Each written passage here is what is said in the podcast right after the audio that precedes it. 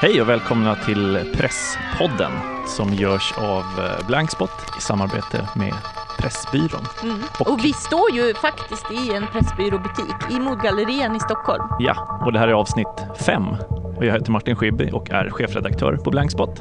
Och jag heter Britt Stakston, är mediestrateg och VD på Blankspot. Hur har din vecka varit? Ja, gud, hur har min vecka varit? Jag är lite uppfylld av att vi är mitt i, det är ju dags att kalla till årsstämma. Mm. Det ska ju bli kul. Mm. Det är ju två år och vi har ju 150 någonting eh, B-aktieägare som ju ska kallas till stämman. Så det är lite annorlunda än förra året. Mm, Då var vi ju mm, färre liksom. Eh, och det är väl också efter Blankspot-dagen som vi ju hade 9 maj.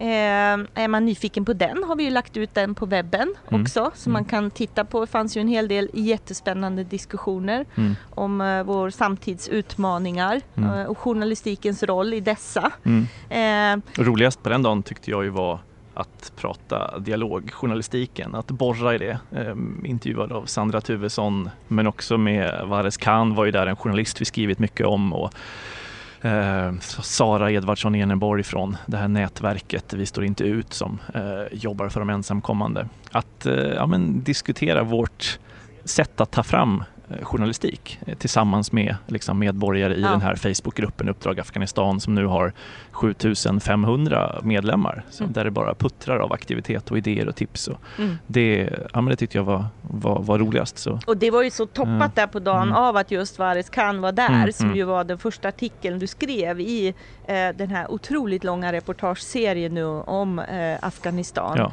ja. Just eh, mm, var så, eh, nu tappade jag ordet för att Patrik kom in här.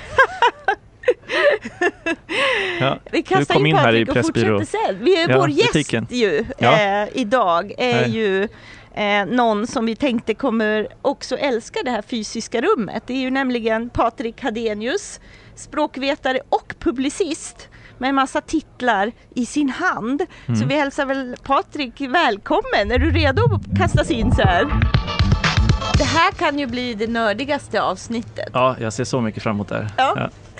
Är det mitt fel eller min förtjänst? Eller vad? förtjänst. Ah, vad roligt! Åh, vad Eller nördiga, det mest initierade. Alltså, Exakt. det känns som du är, redan när du kom in här så. Jag är i en godisaffär. Ja, det här, precis. är, det här såg det är, på dig. ja, Ja. ja, det här är det bästa jag vet. Och vi, brukar, vi har ju ett litet segment där vi liksom eh, plockar någon favorit just den här veckan. Det brukar ju Martin och jag köra. Mm. Det känns ju helt fel att göra att inte göra med dig den här Just gången. det. Så nu står vi ju här med en hel hög framför oss eh, Mm. allihop. Vem vill börja? Det, gästen måste ju få börja. Får gästen börja? Ja, det kände jag nog. Eh, när jag är ute och eh, reser eller när jag är liksom på något sätt ska någonstans då går jag in i en eh, pressbyråbutik och så väljer jag eh, Först så tittar jag förstås på de tidningar som vi själva ger ut och, och liksom ser att de står bra till och att de hamnat på rätt ställen och så. Men sen vill jag ju, och så tittar jag lite på konkurrenterna eh, sådär. Eh, och sen, sen går jag fram till flyghyllan och så väljer, ja, och så väljer jag en flygtidning och oftast landar jag på Airliner World. Vad lycklig jag låter. Ja. Det här är, det är liksom en av få, de har ofta ett sån här mitt, eh, mittuppslagsbild med liksom någon helt underbar bild Swiss på... eh, Airlines eh, plan över Ja, schweiziska alperna någonstans. Precis, och man kan Ja. riktigt se, det, precis, bilden föreställer liksom en, en bergssida och sen så är det ett litet flygplan mot den där bergssidan. Och vi vet att det här är inte ett litet flygplan, det är ett jättestort flygplan, men det ser litet ut mot det gigantiska berget. Och de som har flugit i Alperna och startat till exempel i Innsbruck vet hur, vilka vindar det är där och hur, vilken maggropskänsla man får av luftgroparna. Så att det är, liksom, det är, en, eh, det är en bild med mycket dramatik i fast den ser så När jag, vacker när jag ser ut. den så tänker jag direkt på den här fruktansvärda olyckan för några år sedan. Var inte det ett Swiss Just det. Airlines plan? Nej. Eh, nej det var det inte. Det var inte, men det var nej, Alperna någonstans. Det var Alperna, där man gick precis. ner. Ja, exakt. eh, Där Eh, piloten låste in sig ja. och begick självmord ja. eh, kollektivt. Precis. med de andra ofrivilligt. då. Ja. Air. Berlin var det va? Air Berlin var det precis, men det känns som det var sådana bilder från just räddningsinsatsen. Ja, det. Ja. Alpbergsluttningar, Det- snö och svart eh, sten. Det är så intressant vilka Ja. konnotationer man har till saker. Eh, Ja.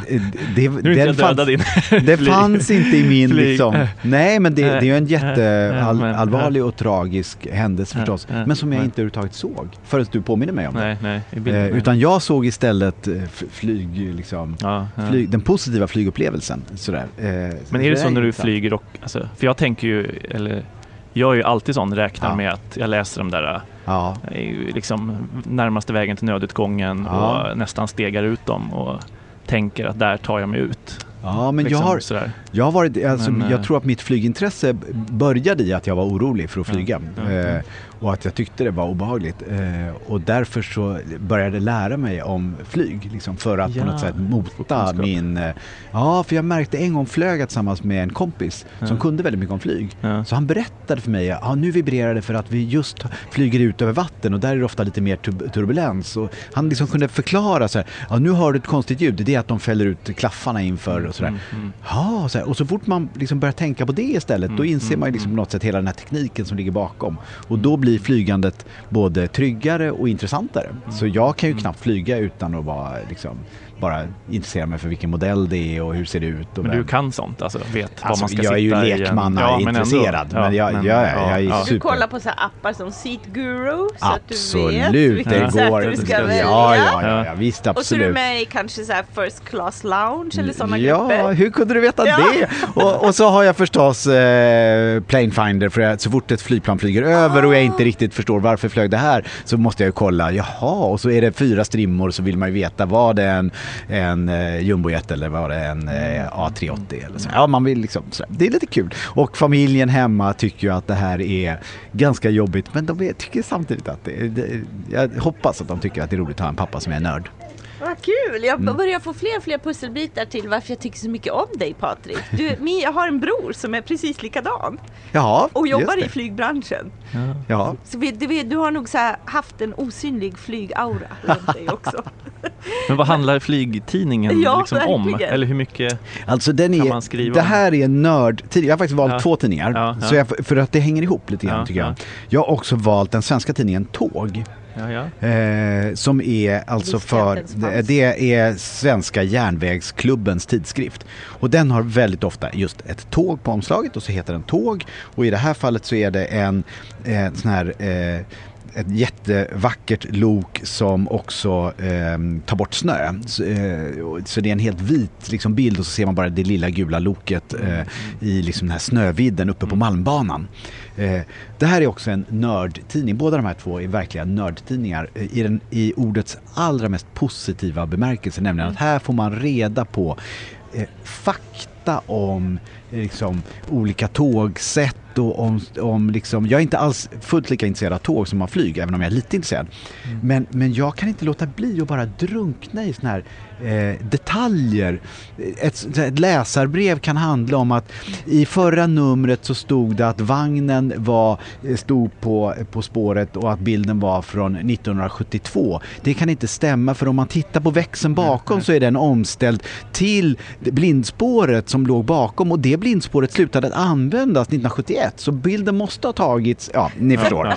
Och det bara, alltså jag blir helt så här, tagen av den här kunskapen och detaljerna och liksom viljan att veta ännu mer om en liksom grej. Och det, det förenar tidningen Tåg och tidningen Airliner World. Mm, De handlar egentligen bara om, det är egentligen bara väldigt välberättad fakta, ibland inte så välberättad, men, men ofta välberättad fakta om ett väldigt specifikt ämne. Men det är liksom teknisk data om tågsätt, maskiner, motorer. Är det, liksom, det är inte rese reseskildringar? är inga reseskildringar. Nej, man ska ingenstans. Nej, nej, Nej. Om det är en reseskildring, särskilt Airliner World har ofta en sån här, vi flög sista gången en DC9 flög eh, eh, sträckan eh, Hamburg, ja ni vet, ni Ja, förstår. ja, sådär. Ja, ja. Då flyger de med och så berättar de, ja redan när jag checkade in så träffade jag Mm, eh, mm, incheckningspersonalen. De var ovanligt snabba idag. Kan det bero på att eh, det nya datasystemet på Mm, flygplatsen ja, hade tagits i ja, bruk? Ja, så. ja. Och så får man, av målet. Ja, fullständigt, Nej, alltså så nej är nej, nej, nej. nej. Eh, piloten hälsade välkomna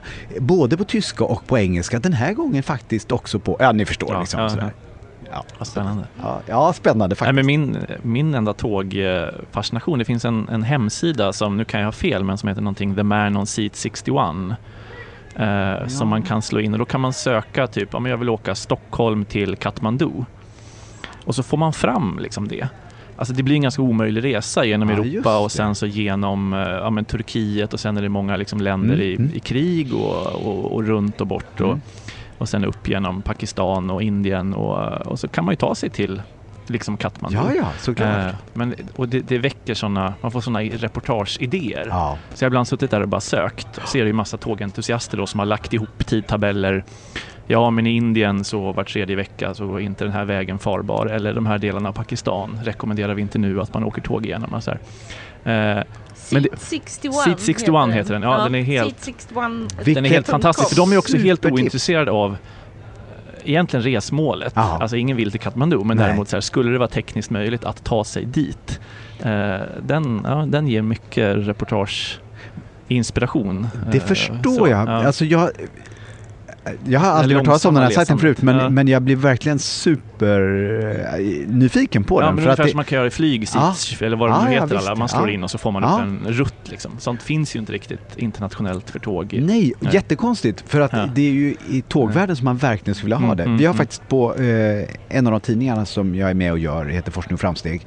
Och just idag reser en av våra reportrar ner till Italien för att eh, skriva om gravitationsvågor som eh, detekterats på ett labb i Italien. Och hon åker dit med tåg. Eh, och gör liksom, har gjort en grej av att åka ner med tåg. Mm. Men det var ju verkligen inte lätt Nej, att, nej. att hitta och då är det ändå inom Europa Ja, det är inom liksom, det är Ja. helt, liksom, det är ju inte, eh, är så långt ifrån Kathmandu som man kan, Mm, eh, det är det mm, inte men mm. det är Ja, i alla fall, det är en ganska enkel resa Mm. men den visade sig ganska svår och ganska dyr Mm. och tog ganska lång tid. Men vi tyckte verkligen det var värt det för det var liksom eh, en del av liksom reportaget på något Mm, sätt. mm. Och, och, och, och jag önskar att vi kunde åka mer tåg Mm, och mm. göra mer för det är också en Både planeringen är ju underbar, Mm, mm. rolig Ja, och spännande. verkligen, verkligen. Men sen är ju resan är ju så otroligt viktig för upplevelsen av målet, Mm. tycker jag. Så att även om målet ibland blir underordnat, även när målet är det viktiga, så blir det ju större om man Ja, har rest dit på Och ett... sen rent bara reportagehantverkstekniskt. Ja. Det blir fantastiskt för en text att Ja. starta och rulla och komma fram och två eller fem minuter före eller efter utsatt tid. Alltså det, det skriver sig lite självt. Jag alltså har en Verkligen. sån, mm, liksom, Och en massa okända variabler. Ja, du träffar som människor i en vagn och på eller- massa Ja. öden Mm. och säten och historier och konduktörer. Och, eh, ja, Ja, men man möter ju ja, människor ja, på ja, ett tåg helt annat och, sätt, ja. och, och, och de man inte möter säger något också på något sätt. Ja, nej.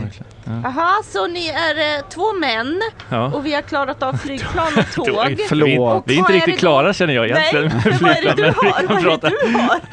Ja, jag har ju valt, eh, det är America's Cup som pågår nu. Det är ju liksom seglings, seglingstävlingarnas eh, seglingstävling. Så vad står du med? andra. Värsta bibeln i Eh, bokhandeln? Ja, då är, precis. En tidning som heter International Boat. Eh, som är, ja men det är ju ren båtpornografi liksom.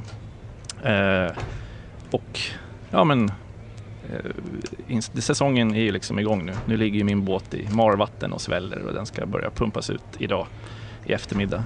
Och då är det ju testet om alla sprickor har gått igen eller inte. Och förhoppningsvis har de det så att den flyter. Så man kan masta på och börja segla så småningom. Eh, men så ja, det är lite lite... förberedelse inför, inför det. Eh, att, att välja just den här tidningen idag.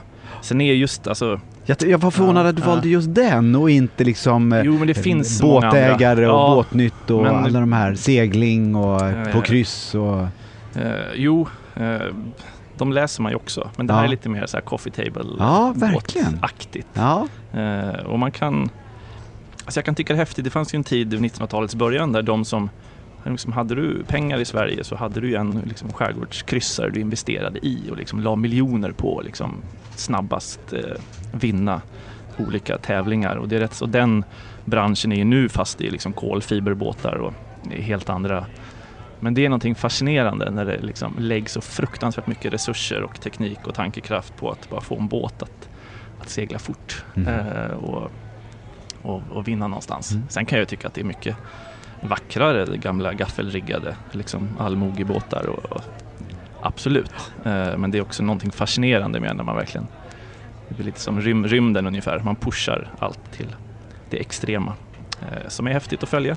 Ja, jag, Eh. håller, jag håller helt med. Men jag Eh, tyckte, mm. jag tyckte att det var så Mm. roligt för att jag, jag såg framför mig om jag skulle skicka in dig i en tidningsaffär Ja. och be dig välja en båttidning. Ja, jag har valt andra innan. Ja, du Wooden har det. Och, ja, vad bra. Vi har pratat, ja, ni har pratat mycket eh, båt pratat tidigare. Ja, tidigare. Men jag tyckte Nu att det var så bra nu när du Ja. pratar om Mm, våra fördomsfulla val av tåg, båtar, flyg, men så var det här i alla Mm, fall, tycker jag, ändå ett... Du, du visade, du öppnade upp tycker jag, Ja, genom att välja den där en- glassiga, Glassiga. super... Ja, men precis. Rich. eh, Rich båttidningen. Ja. ja.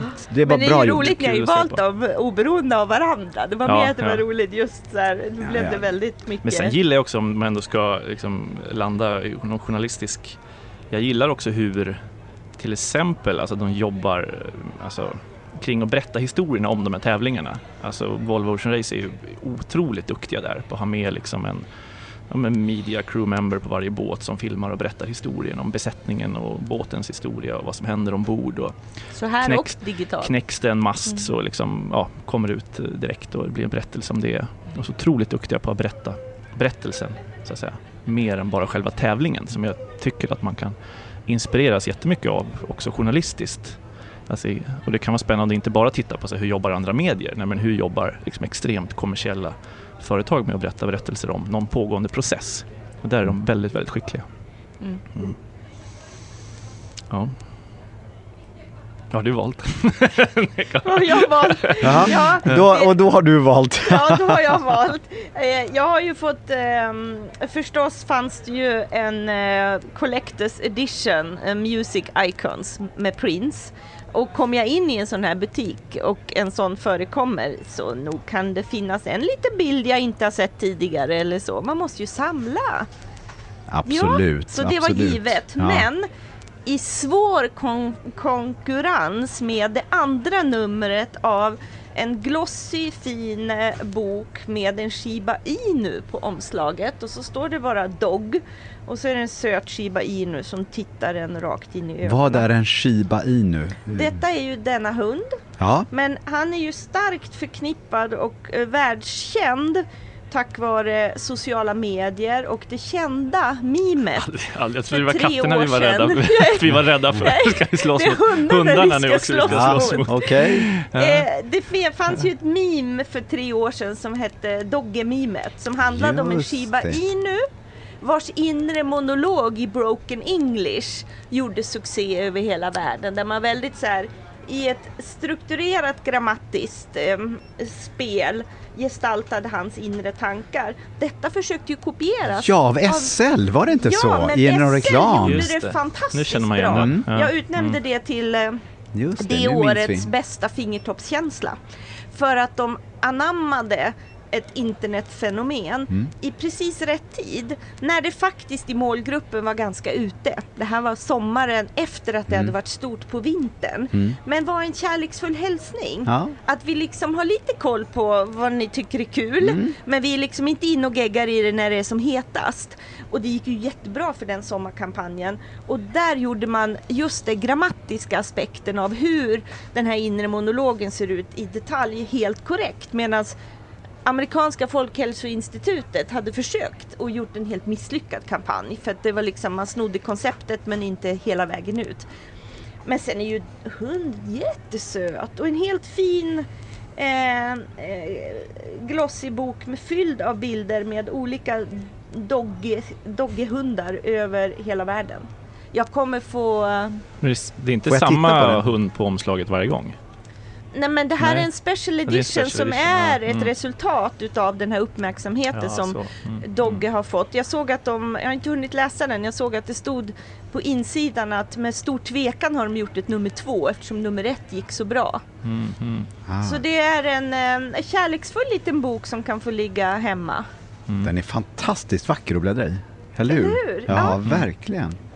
Välgjord. Och så fanns det ändå en digital liten aspekt, som ett litet minne Mm, från eh, för Mm. tre år sedan blir det ju. Så det var, det var mitt val. Det finns, det fanns ju ett antal, jag har inte koll på hundtidningsmarknaden nu, men jag vet att jag i Kathmandu hade en historia om rabies-situationen i Kathmandu. Och då så försökte jag sälja in det till svenska hundtidningar. Och det fanns ett antal, jag tror någon hette Härliga Hund som köpte det till slut. Härliga hund, det är, Ja, en, det är, det är faktiskt... Eller det har jag- Hundliv. Nej, ja men Härliga Eller hund, eh, har jag döpt till. Det, eh, det är faktiskt en av svensk tidningsmarknads bästa tidningstitlar. Ja, Härliga det- hund. Ja. Man förstår precis. Den är både väldigt tydlig men Ja, ändå ja, ja. så bra på något sätt. Den, ja, den är... Med alla Ja, de men här var- hund, häst och kattidningarna Ja. så tänker man ju på den här scenen med Hugh Grant när han är journalist Ja, och just ska det. få komma åt Ja. Julia Just Roberts. det, och så valde han, vad var det? Hound. Horse and Hound. Det inte det? Ja. Ja, där är Ja. Horses in the movie. Ja. Ja, just det. Och så var det en rymdfilm. Ja, ja just det. Ja, It's about space. Ja, det var bra. Fantastiskt. Ja, men du Patrik, du slängdes ju in Ja. mitt i vårt eh, eget bläddrande. Ja, ja. Kan du inte passa på att berätta för lyssnarna om eh, vilka titlar du jobbar med idag? Jag jobbar med fem titlar. Eh, Wow. wow. Martin vill grilla. Ja.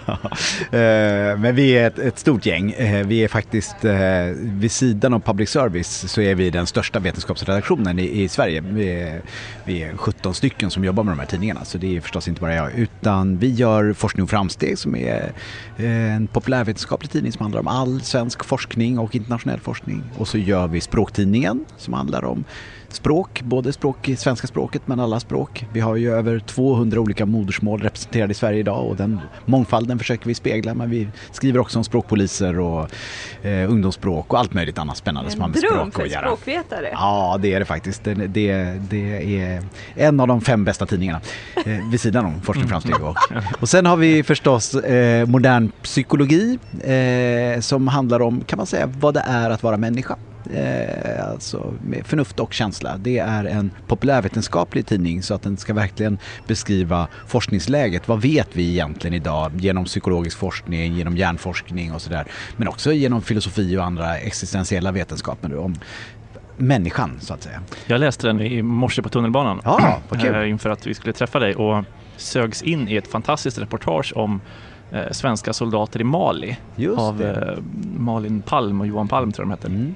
Och det tänkte man ju att ja, men sådana reportage annars handlar ju om eh, ja, men krutrök och kängor i marken och action och jihadister. Och, och det här var ett reportage om tristessen på campen. Fruktansvärt spännande. Alltså hur man klarar liksom att inte göra någonting så länge och att det liksom, ja, men var liksom kanske jobbigare än att vara ute och rulla i en eh, bepansrad bil. Just den där väntan. Alltså det var en sån häftig vinkel på något man har läst väldigt mycket om, FN-soldater i Mali och den farligaste svenska insatsen, eller FN-insatsen som pågår, väl mest riskfyllda. Angreps i bara för, ja, idag tror jag var ett angrepp, eller i natt mot basen. Men ett reportage om hur tråkigt det kan vara. alltså, det var jättehäftigt. Ja. Ja. älskade det Ja, reportaget. nej men det, det, här det, psykologivinkel på Mm. någonting. Ja. det, vi, alltså vi har ju haft, vi har haft Mm. rätt många, Magda Gad har skrivit också och, Mm. och flera andra som, som beskriver så, verkligheten utanför mm. Sverige Mm. för svenska soldater men även andra och, och sådär. Mm. Och, och man ser ju det att det finns ju rätt ofta just den här psykologiska vinkeln Mm, som kan mm. te sig på väldigt olika Mm, sätt. mm. Ibland är det väldigt uppenbara med eh, stressen och, och, hur man påverkas verkligen Mm, djupt av, av eh, den miljö man befinner sig i. Men även de här andra Mm. oväntade. Mm, och mm. det tycker jag det kan man överföra till nästan alla ämnen som man kan ta upp när man tar en psykologisk eller en språklig eller, Mm. eller i, i en av de andra tidningarna som är filosofi, eh, modern filosofi eller, eller vår senaste tidning populär arkeologi. Alltså när, man, när man sätter på sig arkeologiglasögonen och tittar på något fenomen det kan ju vara, det kan också vara en krigsskådeplats. Mm, mm. Ja, eh, och vad händer med kulturarvet Mm, på en mm. krigsskådeplats? Mm, mm. Plötsligt så, man kan både berätta historien om kriget, om striden och det fruktansvärda som sker. Men plötsligt med lite andra glasögon än vad man får i. Dagens Nyheter eller- i Blankspot. Ja, eller precis. på något annat ställe. Så det, ja, Ja. det, tycker jag är en styrka. Och det är en styrka som ju inte är unika för våra magasin utan det är just Ja. magasinets Ja. liksom, berättarteknik. Liksom, Ja, ha ja. ett visst, en viss glasögon på sig.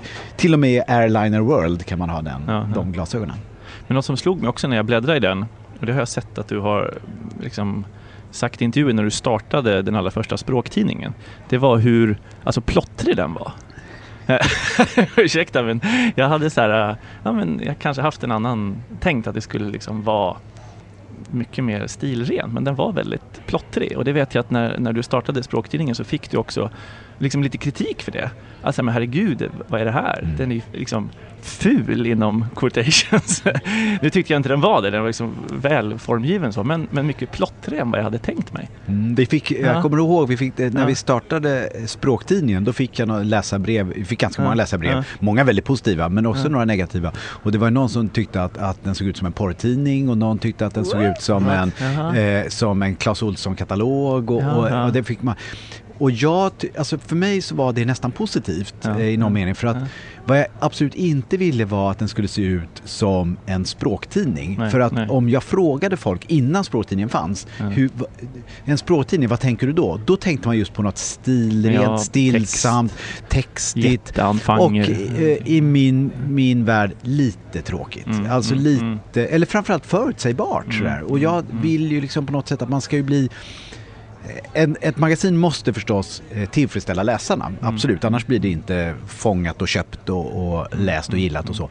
Men det måste också utmana läsarna. Det måste liksom utmana bilden, det måste utmana genom texterna och, och sådär. Annars, Mm. annars finns det ju ingen skäl att vara publicist tycker jag. Om man inte nej. både tillfredsställer läsaren men också utmanar läsaren lite grann. Sticker hål på Mm, bubblan. Eh, sådär. Så det, eh, och det kan man göra även i formen. Mm, Så att man mm. måste utmana. Sen tycker jag också att det är så att eh, när man bläddrar i en tidning så vill jag att det ska finnas både de längre, djupare Mm, mm. Eh, liksom texterna och de måste få ta plats och det kan breda ut sig Mm, över väldigt mm, många mm, sidor. mm. Men det gjorde det ju verkligen i Ja. den här tidningen. Det fanns ju verkligen där, men Ja. man förvånades av den här liksom, framvagnen och Ja. dess plottrighet. Ja, Det, och, det är, och, det, och den Ja. måste finnas där också. Ja, För man ja. måste också kunna ha, man måste kunna ha något som man bara kan, liksom när man sitter där och tar en kaffekopp och så ska man bara läsa Mm, eh, liksom en mm, liten metrokortis. Liksom. Den måste Mm, finnas där också. Eh, sådär. Och det är ju blandningen, det är smörgåsbordet. Mm, mm, Som är magasinets styrka. Sådär, att, man, att man kan ha båda det. Men vad, jag blir så jätteglad att du bara såg det och Ja, nej, gillade men det. Ja. Ja. Ja, Men sen blir man också nyfiken på hur, eh, varifrån, liksom, hur började ditt liksom, intresse för språk och för eh, publicistik och eh, liksom, och jag läste att någon av dina äldre släktingar testade dig med ordgåtor när du var tre fyra år. Jag, jag växte Kan vi- upp i, ja. i Uppsala och jag var yngst i familjen Ja, eh, av barnen och, eh, och vår granne, vi bodde i ett radhus, vår granne var professor i nordiska språk och hon hade inga egna barn. Eh, och så jag sprang väl över där rätt ofta, eller väl, jag sprang över dit. Mm, ja. Hela tiden och, och hon tyckte det var jätteroligt för att då liksom fick hon ett barn på något sätt. Så, så hon tog hand om mig och, och förstås som språkprofessor så, så testade hon sina teorier och sina liksom, och jag var alldeles för ung för det där. Så, så att det var, men det blev- var ju Ja. underbart liksom Ja. eh, att badas i den här språkexperimenten och det kan ju vara en efterkonstruktion men, men jag tyckte på det var något sätt ett laboratorium där Ja, för dig precis. Livsexperiment. Ja. Inga, Jo, men- det var men- inga samtal liksom om... Nej, men det, var, ja, jo, men det ja. var så roligt för att hon kunde liksom fråga så här, ja men en, en, eh, en, en, eh, en, en häst kan vara rädd, men vad, ett lejon, vad kan det? Ett, vad heter det? Ett rätt eh, eh, lejon, det kan man ju inte säga. Ett, ett rädd lejon, nej men vad säger man? Alltså, förstår ni? Mm, mm, Eh, eh, och sådana frågor kunde hon ställa till mig. Eh, vad, vad heter rädd? Kan man böja rädd? Eh, Alltså, eh, alltså ett, eh, ett, snällt, ett snällt lejon kan vi säga. Ja. Men eh, rädda lejon, vad heter de i singular? Ja, det går inte. Det finns inte, det är en språklig lucka. Språklig. Ja, och det finns ju sådana roliga språkliga luckor som man kan prata om. Alltså, jag menar, det är hur böjer vi orange? Eh, Och jag menar, alltså, Ja, det finns ju några sådana här, den är också klurig. Och, så, och vi klarar oss i vardagen genom att eh, omformulera den orangefärgade bilen. Så. Lejon Eh, kan inte spinna heller. Nej, Eh, Djur som kan ryta kan inte spinna. det har ja. du precis, Mm, mm. exakt. Men Men, det är ingen du skulle ju vara en utmärkt... Men det är en... eh, Jag har ju gjort mina, eh, min uppväxt i Botswana så jag Ja. har inte, inte kliat lejon under halsen men nästan Ja. testat fysiskt. Ja, förlåt, var, Nej, men det är ju, jag fastnade i lejongrejen. ja, men det är ju, men det är ju det som lejon är... kan inte Men språk, ja men precis. Men du, gör, du reagerar på precis rätt sätt också. Eh, för det är ju det som är så roligt med språk. Det är ju så intimt förknippat med verkligheten. Och det är ju bara när, ett rädd, när man ser det rädda lejonet framför sig och börjar fundera på kan det spinna, kan det, vilka andra djur kan kan inte vara rädda och, och sådär. Det, ju- och det är det förstås, gissar jag, för jag minns ju inte hur jag var som fyraåring. Men det var väl kanske det jag svarade då. Liksom så här, eh, och det var ju liksom det samtalet. Liksom. Det var kanske där som språkintresset väcktes. Sen försökte jag hålla ner det. Jag tänkte bli ingenjör.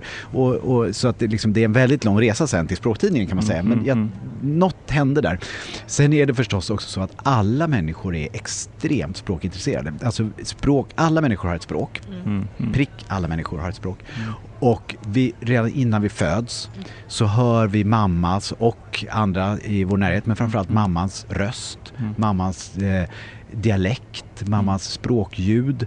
Och vi liksom, det är ju vårt, och, och, hörseln är ju vårt andra sinne som utvecklas. Så det, det finns ju, och man har ju testat detta på små barn. Att redan när de, när de är nyfödda så kan de känna igen sin mammas dialekt och differentiera den från andra dialekter.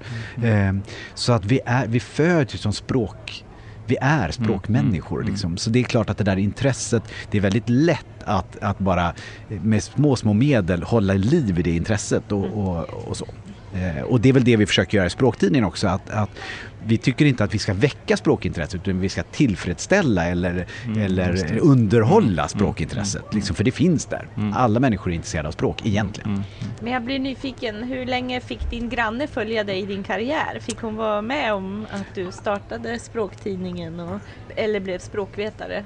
Det fick hon faktiskt. Det var, eh, vi fortsatte att umgås för att det roliga hände att när vi flyttade sen till Göteborg så blev hon utnämnd till professor i, vid Göteborgs universitet och eh, hade till en början ingenstans att bo så då bodde hon hos oss.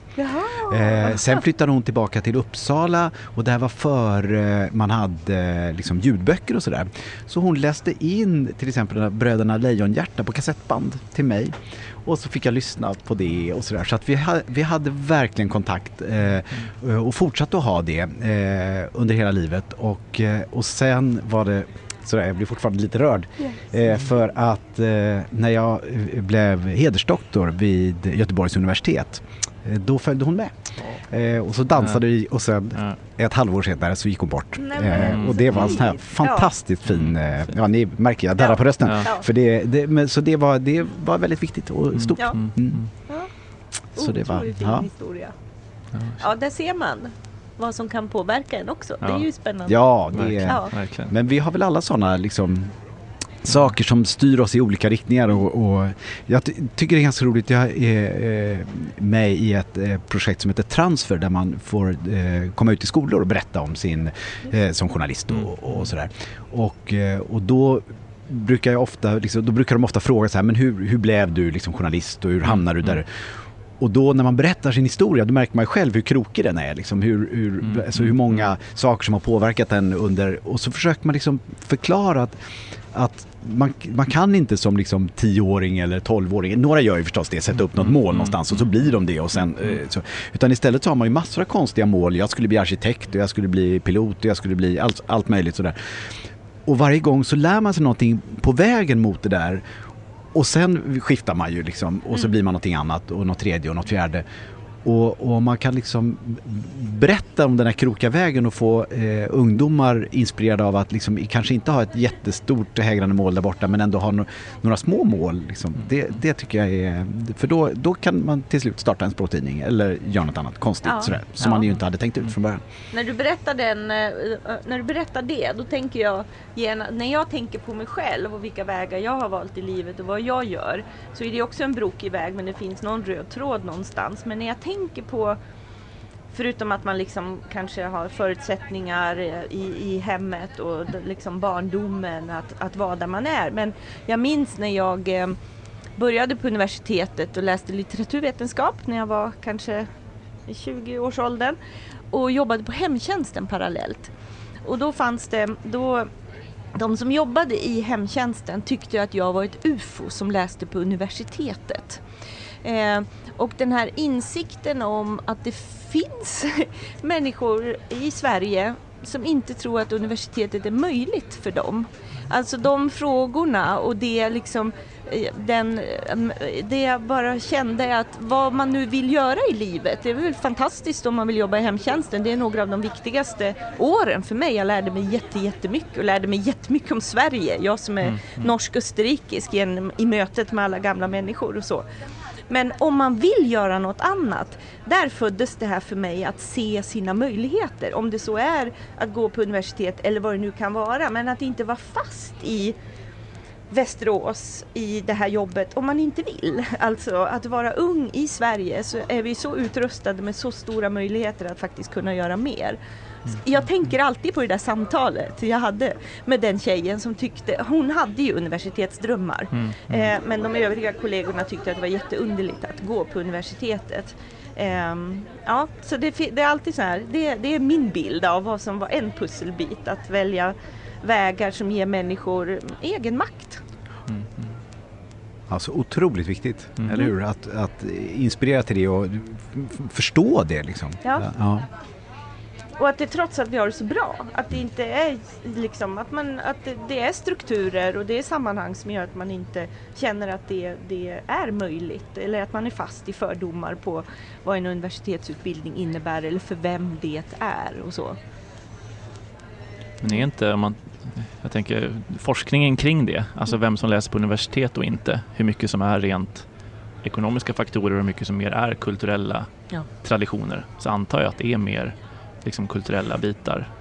Mm. Föräldrar som har läst eller ja. förväntningar eller så, mer än liksom socioekonomisk ja. eh, det är absolut, klass. Ja, det är det absolut. Uh, och tyvärr är det väl så att, att det eh, efter att ha varit, det har alltid varit problematiskt att det har varit så låsta positioner. Mm. Mm. Och nu tror jag att det är så att det tyvärr går tillbaka. Alltså när, när skolan blir sämre eller liksom det blir mer segregerad och sådär, mm. då, då går vi tillbaka tyvärr i, i tiden. Ja, det tycker jag är allvarligt. En, en aura runt om som äh, är otroligt nätentusiastisk, att man tror att allt sånt suddas ut och nu har vi ju Khan Academy, då kommer alla läsa universitetskurser men det är ju väldigt trist ofta samband mellan liksom, bakgrund och det du faktiskt konsumerar på nätet mm. också. Så att du, det är helt andra saker du måste jobba med, med mer än, än tillgänglighet. Det är för några få som det kan vara en jättemöjlighet men, men för det stora breda måste man jobba på andra sätt. Absolut, mm. och, det, och det tror jag överhuvudtaget den här eh, eh nätbaserade MOOC-kurser och sådär, de, det ser man ju också att de, de kräver väldigt mycket av studenten. Så det är ju det är verkligen för de studievana eller de... de, de Självkänsla, ja, ja, allt absolut, vad det kan vara. Liksom. Ja. Självförtroende och allt, mm. allt möjligt så. Mm. Ja, mm. men eh, en annan aspekt som vi pratar um, ganska mycket om här eh, det är ju eh, medievanor. I, i liksom, vid sidan av, om man nu är så här som du, publicist och mitt i det, hur, hur ser en vanlig dag ut för dig? Och hur ser min medievanedag? Eh, ja, jag eh, läser fortfarande morgontidningen på tryckt papper. En eller två eller jag har, vad Jag har en, det är Dagens Nyheter ja, ja. som är hemma. Eh, och sen läser jag Svenska Dagbladet digitalt. Eh, och sen så eh, har jag flöde på, i mobilen som jag också liksom kollar av lite så. Eh, och det liksom händer till frukost kan man säga. Mm, mm. Eh, Men jag tycker fortfarande att det är en del av min frukostritual mm. att, att ha den tryckta tidningen. Jag har flyttat till lägenhet och, och det är underbart att ha tidningen precis utanför. Den sitter liksom i ett litet fack så man liksom bara öppnar dörren och jag blir glad varje gång jag hämtar tidningen. Det är, det är en skön känsla. Så här, och så, eh, ja det känns härligt. Eh, och eh, Eh, så det, det är liksom, där börjar min mediedag. Sen fylls ju liksom eh, arbetsdagen av liksom mitt professionella mediejobb. Liksom, eh, så där har jag liksom en speciell mediekonsumtion. Eh, och sen på eh, kvällen så eh, har jag rätt ofta något magasin som inte är mitt eget eh, så, som jag läser. Eh, och så försöker jag läsa, det blir rätt ofta någon fackbok. Eh, och sen tittar jag väldigt ofta på Aktuellt.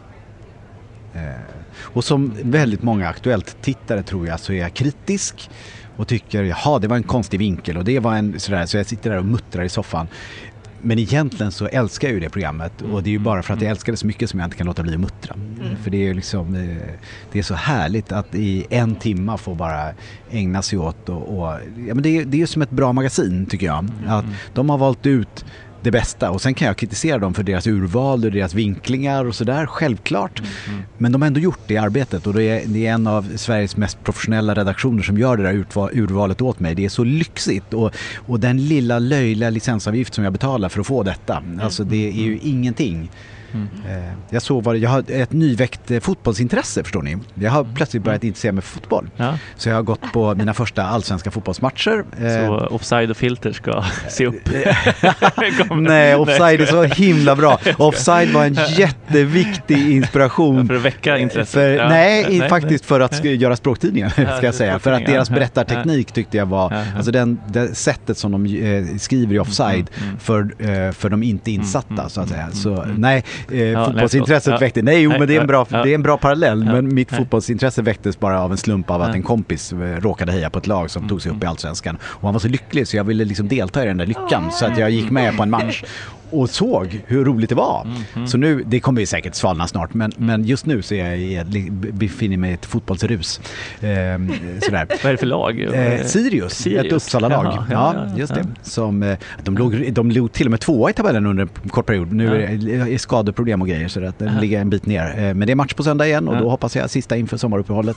Hoppas att några har blivit eh, friska så att det blir Mm. lite, ja det ska bli spännande att se. Eh, Och läktarlyriken är ju underbar för en Mm, språkintresserad mm, människa så är, ja i alla fall.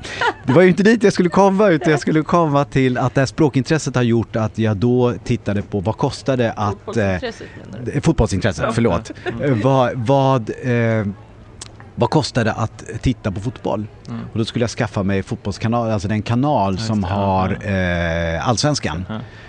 Alltså det kostade ju 450 spänn i Ja. månaden. Mm, mm. Eh, då fick man ju massa annan sport också Mm. förstås och sådär. Men då insåg jag plötsligt sådär att det här med att betala för digitala medier och betala för mediekonsumtion det finns ju uppenbarligen Mm, mm, en möjlighet att ta betalt och, det, och, och licensavgiften är också ett exempel på det. Det går ju faktiskt att ha en flat rate, vi har ju det i Sverige Mm, redan. Sådär. Så det, det gav mig ett enormt hopp inför framtiden Mm. för även, jag älskar ju tryckta tidningar och det, jag lever med tryckta tidningar och jag eh, tror på tryckta tidningar. Men jag tror ju också på eh, digitala medier och, och här fick jag ett sånt enormt hopp inför det. Så från Aktuellt, jag betalar gärna licensavgiften bara för att få se Aktuellt för jag tycker det är så bra och jag tycker det är värd det. Och det visar också att sen kan vi också betala för andra saker digitalt. Så jag, jag hoppas jag fick ihop det där. Jo, Ja, Det det berättelsen. absolut. Mm. Jag, Ja. jag tänker direkt på, vi, när vi tittade på vår trafikstatistik till, till sajten som man gör regelbundet så såg vi att liksom, ja, mellan 21 och 21-28 så, så liksom gick det ner. Annars är ju kvällen jättebra för oss. Och så saker vi publicerade 21, liksom, ja, men det hände ingenting med dem. Men däremot om vi publicerar saker 21 21, 20 och 30 Ja. så gick det som en raket. Vi bara, vad är det som händer? Kliar vi liksom var så här, vi kliar oss i huvudet och Britt bara, men det är ju det är ju aktuellt. Det är aktuellt. Alltså att liksom även så här hardcore blankspottare, att ja, men många ser aktuellt. Samhällsintresserade. Samhällsintresserade. Ja. och så bara Vet vi, vad är det för någonting? Vad gör alla? Det var fascinerande. Så du är nog inte ensam det, men det är lite intressant att Det man tror intressant. att man är ensam. Ja. Om att det är nog bara jag som tittar. Kanske Nej, på TV. sjuk räckvidd. Det är sjuk räckvidd ja. Ja, ja. ja. Men att vi glömmer det. Ja, vi Mm. glömmer. Ibland. Och det är ju det Ja. som...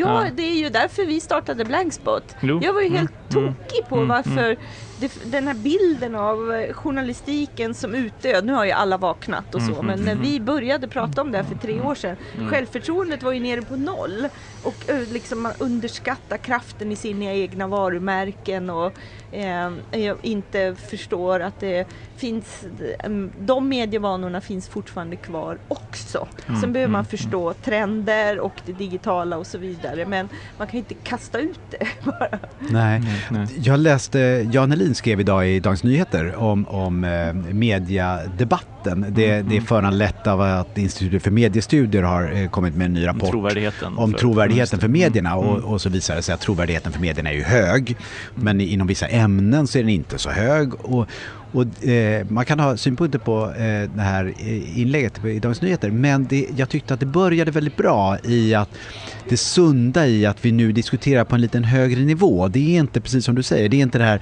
låga självförtroendet och försvarspositionerna utan vi faktiskt diskuterar nu så här, vad kan, vad kan bli bättre? Mm. Men det är inte mm. från att vi är usla utan det är utifrån att vi gör ett bra mm. jobb. Mm. Men vad kan bli bättre? Och det tycker jag var, och det, det var nog också andemeningen i det här inlägget tyckte jag. Att, att liksom, låt oss inte piska för mycket utan låt oss liksom diskutera det på en rimlig nivå. Vi gör superbra journalistik i Sverige, verkligen. Eh, men vi har många eh, blinda fläckar och vi har mycket som kan bli ännu mycket bättre och saker som vi har underrapporterat och saker som vi eh, kanske har överrapporterat.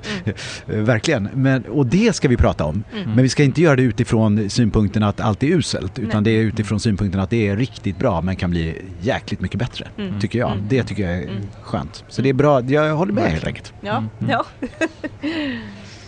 Mm, men en annan sak som man ju måste passa på att prata med dig om, eh, apropå också ditt eget arbete med att föra ut populärvetenskapliga eh, tidskrifter och, och, och det eh, jobbet eh, med tanke på synen på kunskap idag och mm. vad som händer med det. Du har ju en ganska hoppfull inställning i en ganska svår tid, eller hur? Ja, det tycker jag nog, det hänger ju egentligen ihop lite med det här som vi pratade om alldeles nyss. Nej, men jag, jag min inställning är väl att, att, det som vi har pratat om som faktaresistens eller kunskapsresistens och filterbubblor och sådär. Jag tycker att det är jättebra att vi fortsätter diskutera det. Men min syn är nog inte att det här har blivit en, en eh, här, radikalt stor förändring på sista tiden utan dels är det delvis ett amerikanskt fenomen eh, Eh, som, vi tror att vi, som vi tror att vi har i Sverige i hög utsträckning fast jag inte tror att vi har det. Mm. Eh, och man använder det ofta också som tillhygge i diskussioner. Man säger nej men nu är du eh, faktaresistent och sådär. Det är liksom ett... ett så jättemycket. Ja, ja. ett skällsord ja. i en debatt mm. på något sätt snarare än att diskutera. För det finns ju såklart och har alltid funnits ett problem med att, att vi har liksom haft lite svårt med balansen mellan känsla, kunskap, eh, målkonflikter. Alltså det där är ju alltid svårt det är vad politik handlar om, att mm. diskutera så att säga, vad, hur ska vi se världen, hur ska vi tolka den, vad, vad ska vi fatta för beslut utifrån det. Det har vi alltid diskuterat och funderat kring. Eh, och kanske under en kort period nyss så, så, så haltade den diskussionen till förmån för att folk sa, trots att man såg att något var svart så sa man nej det är vitt. Mm. Och, och, det var ju jättedumt så att säga. Men jag tror att det mest var i, i USA man gjorde det och, och det var ett begränsat fenomen. Men, men det är klart att vi måste fortsätta diskutera den frågan. Eh, men egentligen tycker jag att vi har en ganska sund inställning till kunskap och, och eh, eh, fakta och sådär. Så att jag är ganska hoppfull egentligen. Och jag tycker också att mig se att det positiva som har kommit ur den här debatten och sådär, det är dels att prenumerationerna ökar ju nu för väldigt många titlar digitalt och sådär. Och, och det finns ett eh, sug. Vi har haft kampanjer för forskning och framsteg där vi har sett att vi har fått väldigt många beställningar på tidningen. Och det är vi jätteglada för. Eh, och det tror jag har med att man känner så här, ja men det är ju viktigt att hålla sig välinformerad om vad vi vet och liksom skaffa sig en högre allmänbildning. Mm. Men vi var båda nyligen på ett seminarium om just där förtroendet för medier diskuterades. Mm. Men visst var diskussionen uppe om att det finns ändå en grupp av befolkningen som verkar inte vilja ta fakta på allvar. Men det är ju en annan sak då, för då gör man det kanske lite medvetet för att göra en poäng av sina åsikter eller så. Ja, så är det. Och den, och den gruppen tror jag, det, det, det är ju djupt problematiskt om den gruppen tillåts eh, ta för stort utrymme, om den gruppen tillåts eh, påverka. Jag tror att det finns en liten kärna av människor, har alltid funnits mm. en kärna av människor som, som här, inte bryr sig om hur verkligheten ser ut utan de kör på.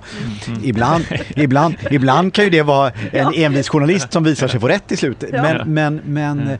men det, det, problematiska blir ju när, när den, en, liksom om, man, om man tänker sig att det är en liten kärna av ett, ett fåtal personer som har väldigt många lite tveksamma som ja, men lite undrar så här, hur är det med klimatet egentligen. Om, om klimatförnekarna, de liksom hardcore eh, klimatförnekarna, de är nog inte så många. Men om de får många hangarounds liksom som, som det är väl där, det är, de, eh, det är då det blir problematiskt och om vi fokuserar för mycket på den här lilla kärnan som har fel, eh, då blir det problematiskt. Liksom, om vi låter dem ta för stor plats i diskussionen, om vi bjuder in dem för ofta till debatterna. Det är inte så att de aldrig ska förekomma i debatterna, det är inte så att vi, eh, vi måste ta deras argument och deras oro på allvar och diskutera den. Men det får inte ta för stor plats för då får även de här som inte har bestämt sig och som är lite tveksamma eller som inte riktigt vet då får ju de liksom, eh, då kanske de sugs in till den här kärnan och det, det är ett allvarligare problem. Ja, ehm. och där har det nog ändrat sig att förut kunde man ju kanske ta in ett annat perspektiv för att balansera lite och få lite stuns i en mm. diskussion eller perspektiv.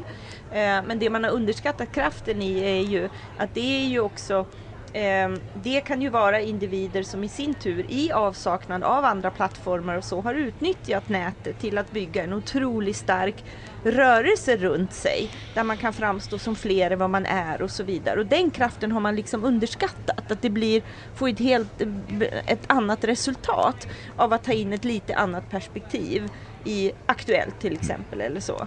För att det får ett nytt liv på nätet och förvaltas otroligt väl av de få som har den här åsikten. Det tror jag också. Och sen tror jag också att det är, alltså nu är jag ju väldigt positiv och eh, tror att det mesta är bra. Men vi har ju ändå ett problem med eh, att vi, den journalistiska bevakningen, särskilt på lokalplanet och i utrikesjournalistiken, nu går ju det uppåt mm, mm känner jag, mm, men, mm. men på lokalplanet är svag och har varit eh, liksom neddragningar under en lång tid och det är klart att det påverkar. Alltså att, att då får ju också de här eh, nätbaserade, ofta då eh, klickarna, ännu större utrymme när det inte liksom finns någon motkraft, när det, inte, när det inte finns journalister som bevakar samma frågor och kan skriva om det på ett bra och så, utan där, där journalister tror jag i en pressad situation blir reaktiva snarare än att liksom förebygga och, och jobba liksom lite mer långsiktigt med att bevaka frågor. Alltså bevaka bostadssituationen, bevaka... Jag menar, hur många tidningar idag har en bostadsreporter liksom, mm. sådär, på lokaltidningar? Sådär. Det hade ju alla förr liksom, och nu har man inte det. Och då är det klart att då kan en liten klick som har någon speciell åsikt i någon speciell fråga, det ska byggas i deras park eller något sånt där, då kan de få en väldigt stark ställning. Och så finns det inte då journalister eller andra som kan kan liksom motverka det. Så det, där tror jag vi har ett problem. Mm. Mm. Och så kan man då addera politiker som blir jättenervösa i ett stadsbyggnadsprojekt då istället för att bottna tillbaka i sitt uppdrag och säkerställa att vi har fått in alla medborgares röster och ser igenom vad är det här för liksom, initiativ och perspektiv som dyker upp här. Och det där måste ju vara jättesvårt för en politiker som samtidigt eh, törstare efter medborgarkontakt. Mm. Och här mm. finns det ju mm. plötsligt medborgarkontakt. Mm så råkar de inte vara representativa så råkar de ha en liten udda. Men hur ska man se det som politiker? Jag förstår verkligen att det också är ett, en utmaning för en politiker mm. att våga eller orka gå emot en sån Äntligen hör de av sig, mm. liksom, eller hur?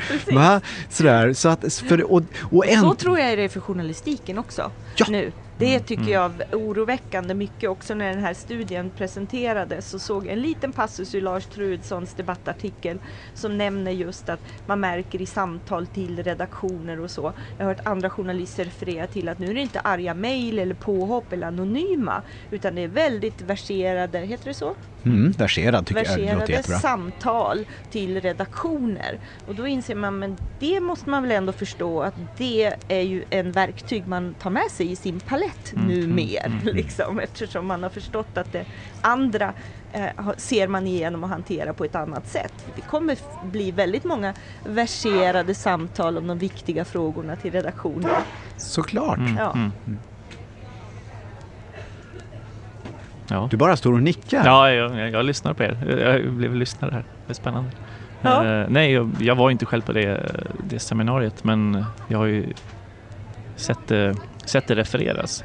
Nej, men, det, men det är också en, jag tänk... du, du vill ju jobba på det där. Ja, men verkligen. Ja, jag tror ju att sättet är någonstans att öppna motorhuven och visa hur det ser ut under och hur man jobbar och processen, att visa processen fram till en färdig artikel och vara transparent med den. Att det, det är ett sätt att, att liksom vinna tillbaks den här trovärdigheten, om den nu ska vinnas tillbaks eller hur skadad den är, men i vilka frågor man än skriver om. Visa utgångspunkterna, hypoteserna, så här börjar vi, så här jobbar vi, så här tänker vi oss eh, någonstans. Det öppna, transparenta arbetssätt och med dialogjournalistik som ett sätt att att hantera liksom, det här framåt och då kommer man ju i de grupperna som man ju märker att vi har redan för oss i Blankspot i Afghanistan-gruppen till exempel. Det är ju människor som är extremt övertygade om att alla ska få amnesti nu. Vi ska öppna gränserna helt och hållet eh, eh, och som ju tydligt driver det och andra som ju är eh, liksom djupt kritiska mot att, herregud, om vi ger amnesti till ensamkommande afghaner då slår vi sönder hela vår liksom, asyl och migrationspolitik.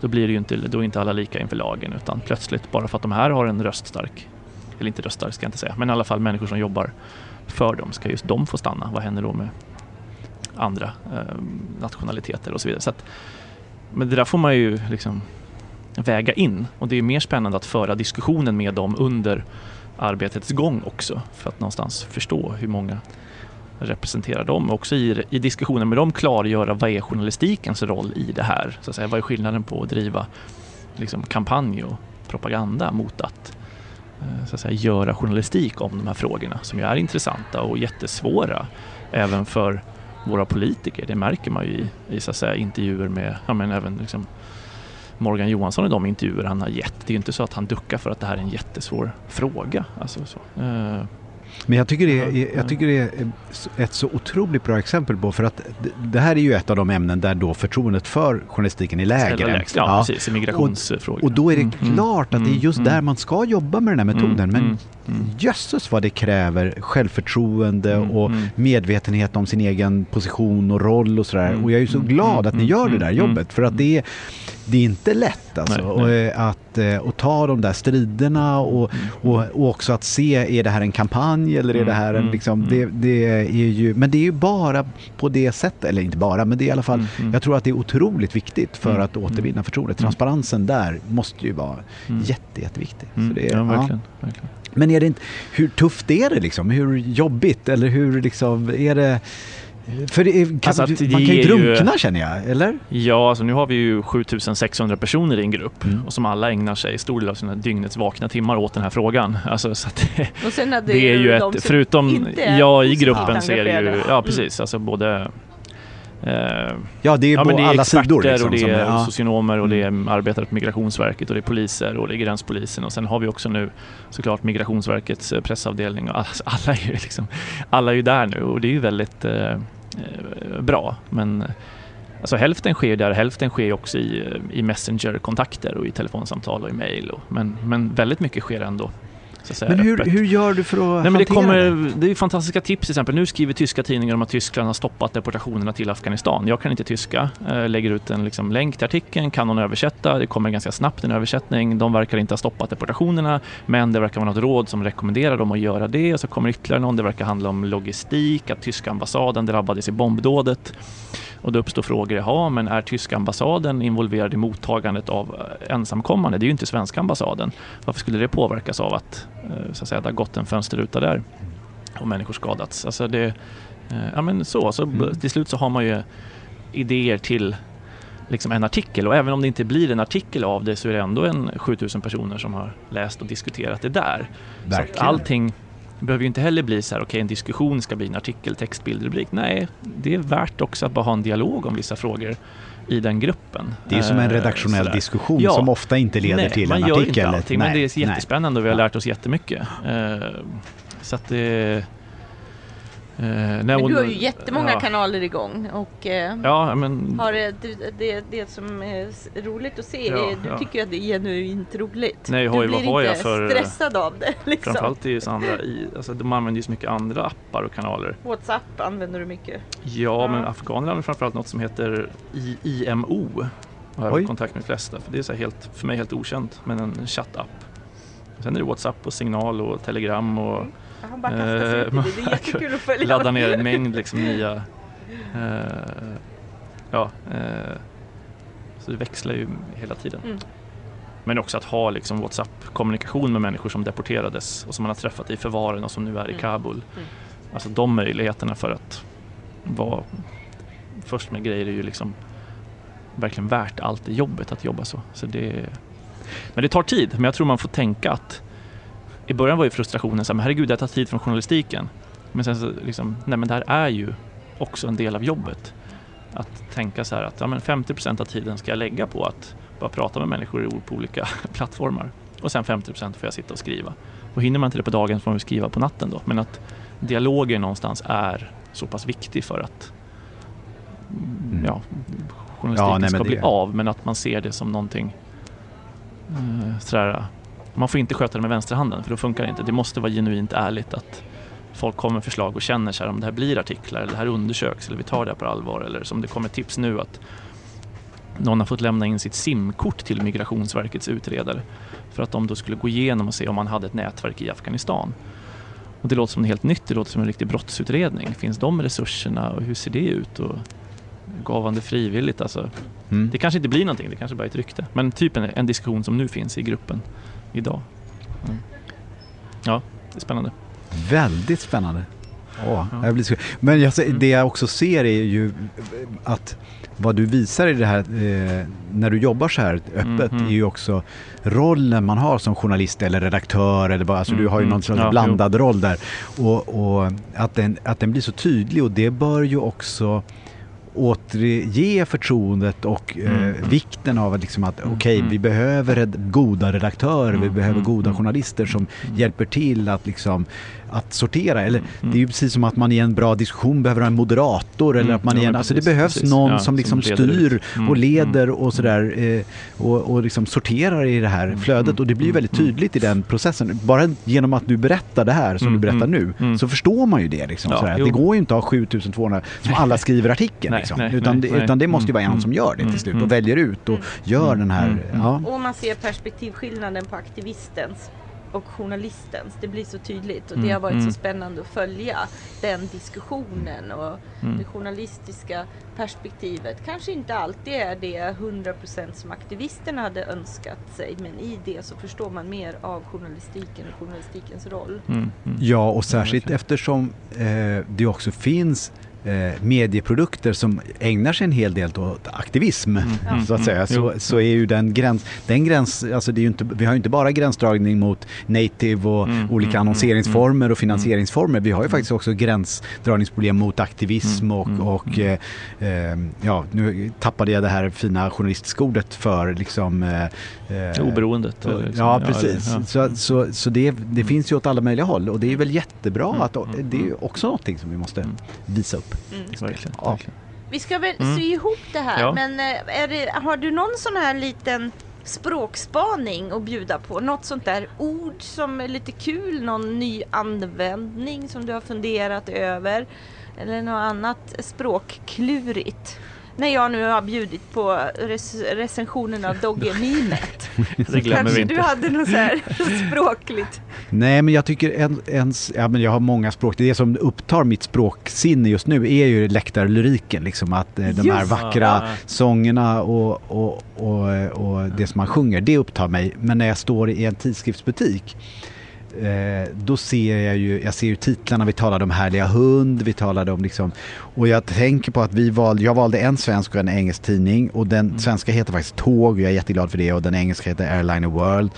Och det ser ju ut lite grann som att eh, samma utveckling som vi såg på, eh, i eh, Schlagerfestivalen eh, där ett eh, portugisiskt bidrag vann genom att sjunga på portugisiska. Jag tror på en, liksom, ett återtagande av eh, en växt av, de, eh, av alla språk. Eh, inte på bekostnad av något språk utan att det snarare är så att vi kan låta många språk blomma och det ser man här när man står här och tittar på alla de här tidningarna. Mm. Då ser man faktiskt, jag ser Primatch, jag ser Hola, jag ser Hello, jag ser eh, eh, sen eh, Gourmet, eh, Allt om mat. Liksom, alltså det finns alla de här språken i de här titlarna. Och, och jag, min trendspaning är att vi kommer se mer av fler språk Eh, i titlar i, och att den engelska, det är inget fel på engelska. Jag älskar engelska. Det är jättebra. Det är ett väldigt viktigt språk eh, för internationella kontakter och allting sådär. Det är inget fel på engelska. Men det behöver inte alltid vara engelska och, det, och engelska är inte alltid bäst. Ibland är det väldigt bra att prata sitt modersmål och ibland är det väldigt bra att prata något annat språk som varken är modersmålet eller engelska. Och det tycker jag jag ser på titlarna här att det håller på att växa fram och det blir jag väldigt glad för. Det är min språkspaning i en tidskriftsbutik. Ja, mm. fin spaning. Mm. Det, Spännande. avslutar vi med och säger ett stort härligt tack Patrik Hadenius för att du tog dig tid att prata med oss i Presspodden. Tack för att jag fick komma hit. Tack. Ja, och för några dagar sedan så var vi på Sveriges hemligaste museum eh, i källaren under Pressbyråns kontor och träffade Folke. Ja, Folke Lundberg eh, som jobbar på museet där eh, och vi kommer nu få följa hans berättelse om den svenska presshistorien och också Pressbyråns historia. Eh, det här kommer bli en rolig följetong Verkligen, och eh, verkligen. Idag kör vi det första avsnittet. Så beger vi oss till Sveriges hemligaste museum. Pressbyråmuseet. Jag heter Folke Lundberg och jag har varit engagerad här ett 20-tal år nere i museet och jag träffar folk här varenda onsdag. Det var öppet hela förmiddagen faktiskt. Där det kommer förening efter förening och företag efter företag som är intresserade av att få veta Pressbyråns alldeles fantastiska historia under 1900-talet. Ja, och då vill jag börja med 1800-talet och berätta för er att jag har hört sägas att det var den svenska pressens verkliga genombrott 1800-talet. Därför att det kom ut lokaltidningar. Lokaltidningar var det därför att det fanns inga kommunikationer i början på 1800-talet. Och det innebar alltså att i Stockholm kom det ut en tidning som hette Aftonbladet som kom ut 1830 faktiskt. 1864 kom en annan tidning ut som heter Dagens Nyheter. Efter 20 år kom en annan lokaltidning ut som heter Svenska Dagbladet och snart kom Stockholmstidningen ut och Svenska Morgonbladet. Och runt om i Sveriges land kom det ut dagstidning efter dagstidning som alla var lokaltidningar av det skälet jag sa nyss. Det vill säga det fanns inga kommunikationer. Alltså kom då Haparandabladet, det kom Norrköpings Tidningar, det kom Göteborgs-Posten, Helsingborgs Dagblad. Det kom Örebro-Kuriren, Gävle Dagblad. Snart fanns det faktiskt 200 lokaltidningar i Sveriges land. Det är en alldeles fantastisk utveckling alltså under 1800-talet. När vi kom in i 1940-talet så var det faktiskt 160 tidningar kvar faktiskt som nu många inte var lokaltidningar längre utan de blev riksspridda vissa utav dem. Postverket i Sverige fungerar alldeles fantastiskt redan från 1600-talets början eftersom man då bestämde att det skulle finnas postkurirer som red med häst med, med Eh, portföljer och eh, täckte in hela Sveriges land med nyheter på det viset med den här tidningen jag nämnde tidigare om. Postverket fungerade så bra så man tömde alltså brevlådorna i Stockholm liksom andra stora städer tre gånger om dagen. Tänk er också att man bar ut tidningarna med brevbärare tre gånger om dagen. Alltså all post bar man ut morgon, middag och kväll. Det var service det. Det innebar alltså att lokaltidningarna ofta blev postprenumererade faktiskt. Och då var det några utgivare som kom på att istället för att ge ut en lokaltidning i Stockholm, som alltså om de skulle säljas i Göteborg skulle det ta alltså kanske 5-6 dagar innan den fanns i Göteborg. Så var det någon som kom på att man kanske kunde ge ut en tidning som man skulle kalla för veckotidning istället. Och då kom det ut tidningar som till exempel Svensk Damtidning som 1889 kom ut faktiskt och distribuerade genom postens försorg till allmänheten. Snart kom Allers och Hemmets Journal och en lång rad veckotidningar också. Apropå kommunikationer så sa man i regeringen att det måste se till att utvecklas kommunikationsnätet i Sverige så som man har gjort i England. Alltså redan 1830 gick ju det första ångloket på räls i England. Nu bestämde man i regeringen att det skulle bildas ett helt nytt ämbetsverk som skulle heta Kungliga järnvägsstyrelsen. Som fick i uppdrag alltså att se till att skapa stambanor i Sverige. En stambana skulle alltså gå från Stockholm mot Malmö, hette då Södra stambanan. Västra stambanan skulle gå från Stockholm till Göteborg. Norra stambanan skulle gå upp mot Norrland. Däremellan skulle det bli ett nät av andra banor också. Och då var det inte SJ som stod för dem utan nu var det privata intressen som kom in i bilden. Som till exempel mellan Halmstad och Nässjö kom familjen Wallenberg in med pengar, skapade en privat järnväg. Det var rika bergsmän som då hade blivit väldigt rika genom malmbrytning uppe i Dalarna, Västmanland, som såg till att skapade järnvägslinjer mot Stockholm. Från Falun uppifrån Bergslagen. Nere i Göteborg där jag kommer ifrån var det så att det gick en bana upp till Bergslagen för Göteborg, en annan bana hette Västgötabanan och däremellan så kom då stambanan ner till Göteborg. I Stockholm byggdes det en stor järnvägsstation som hette Norra järnvägsstationen och en som hette Södra järnvägsstationen.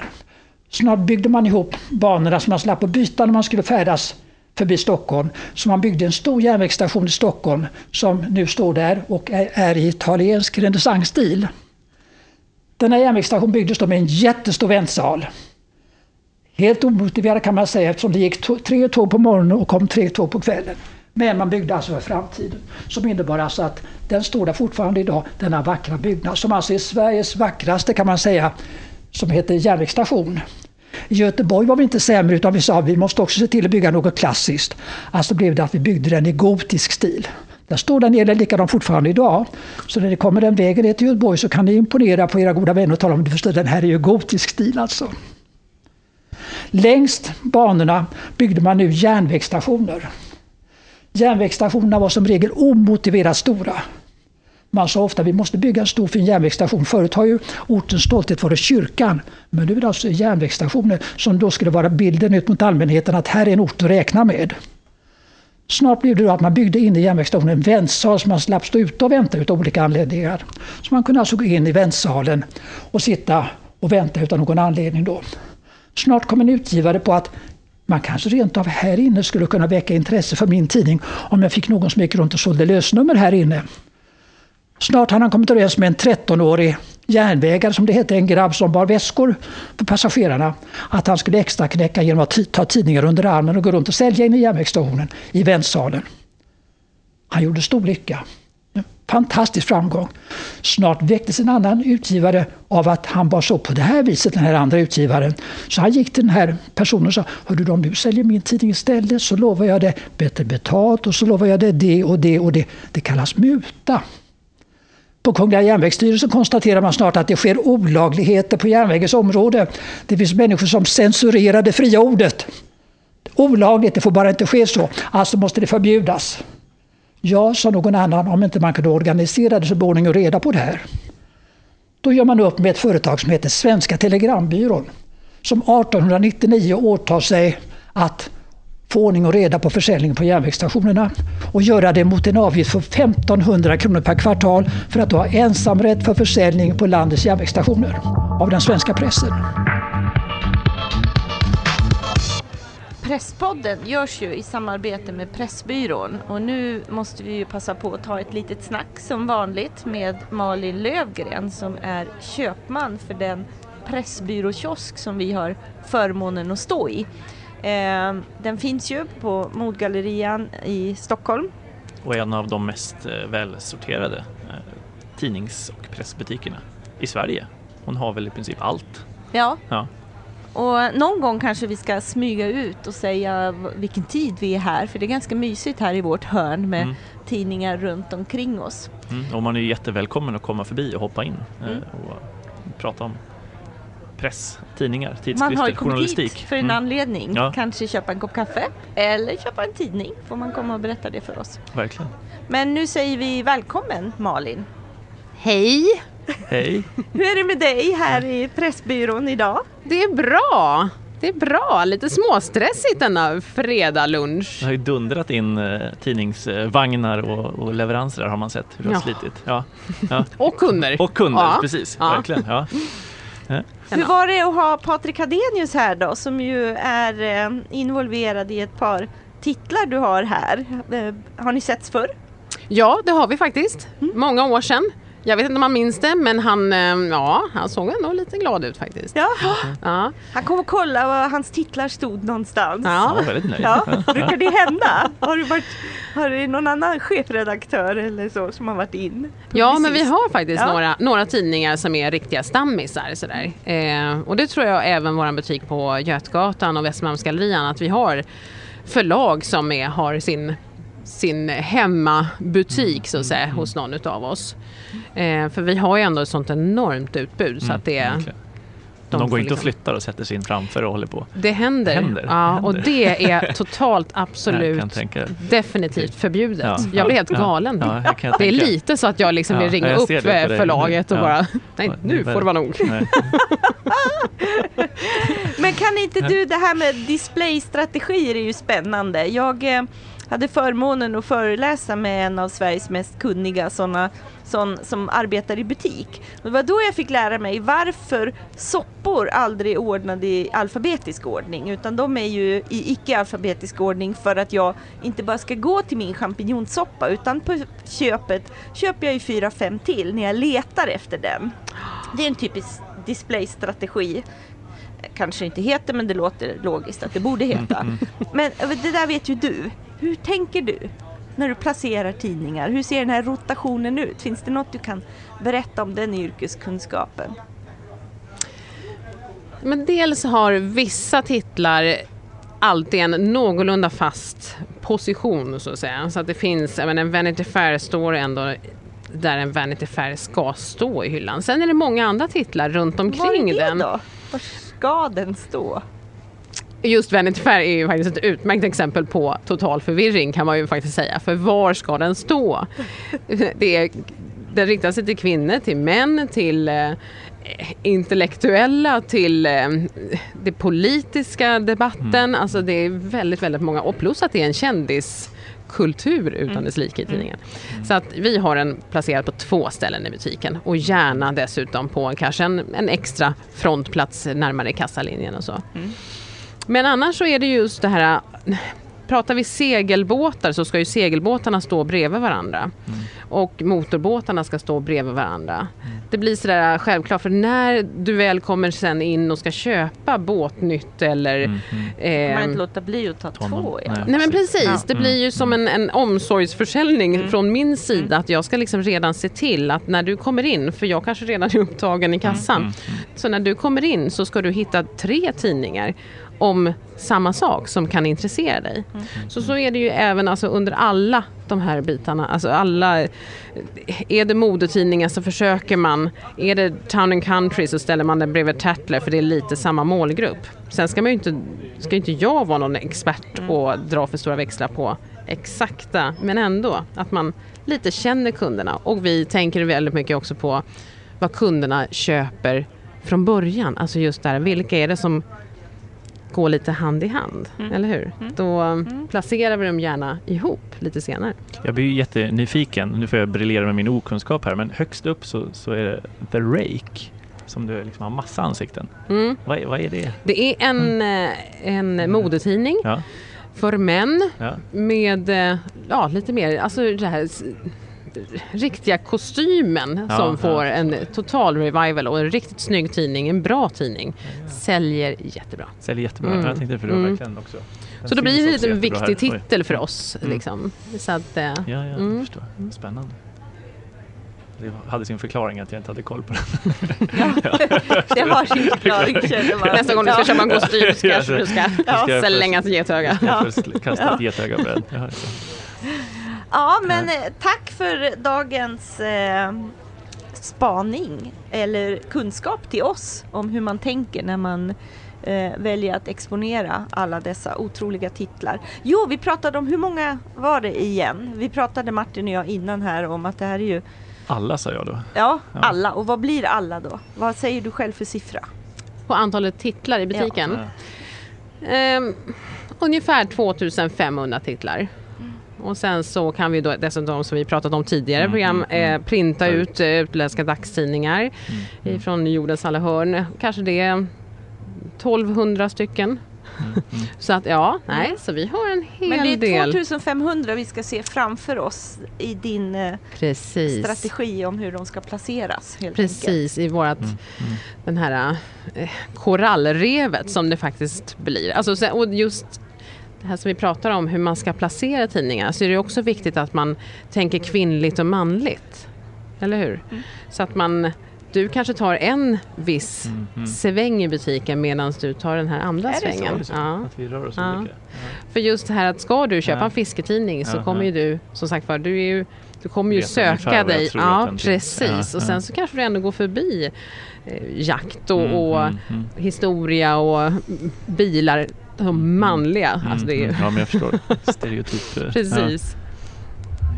Så att, eh, ja, så det finns en, finns en tanke Mm. kring allt. Jag lovar. Ja. Tack så mycket.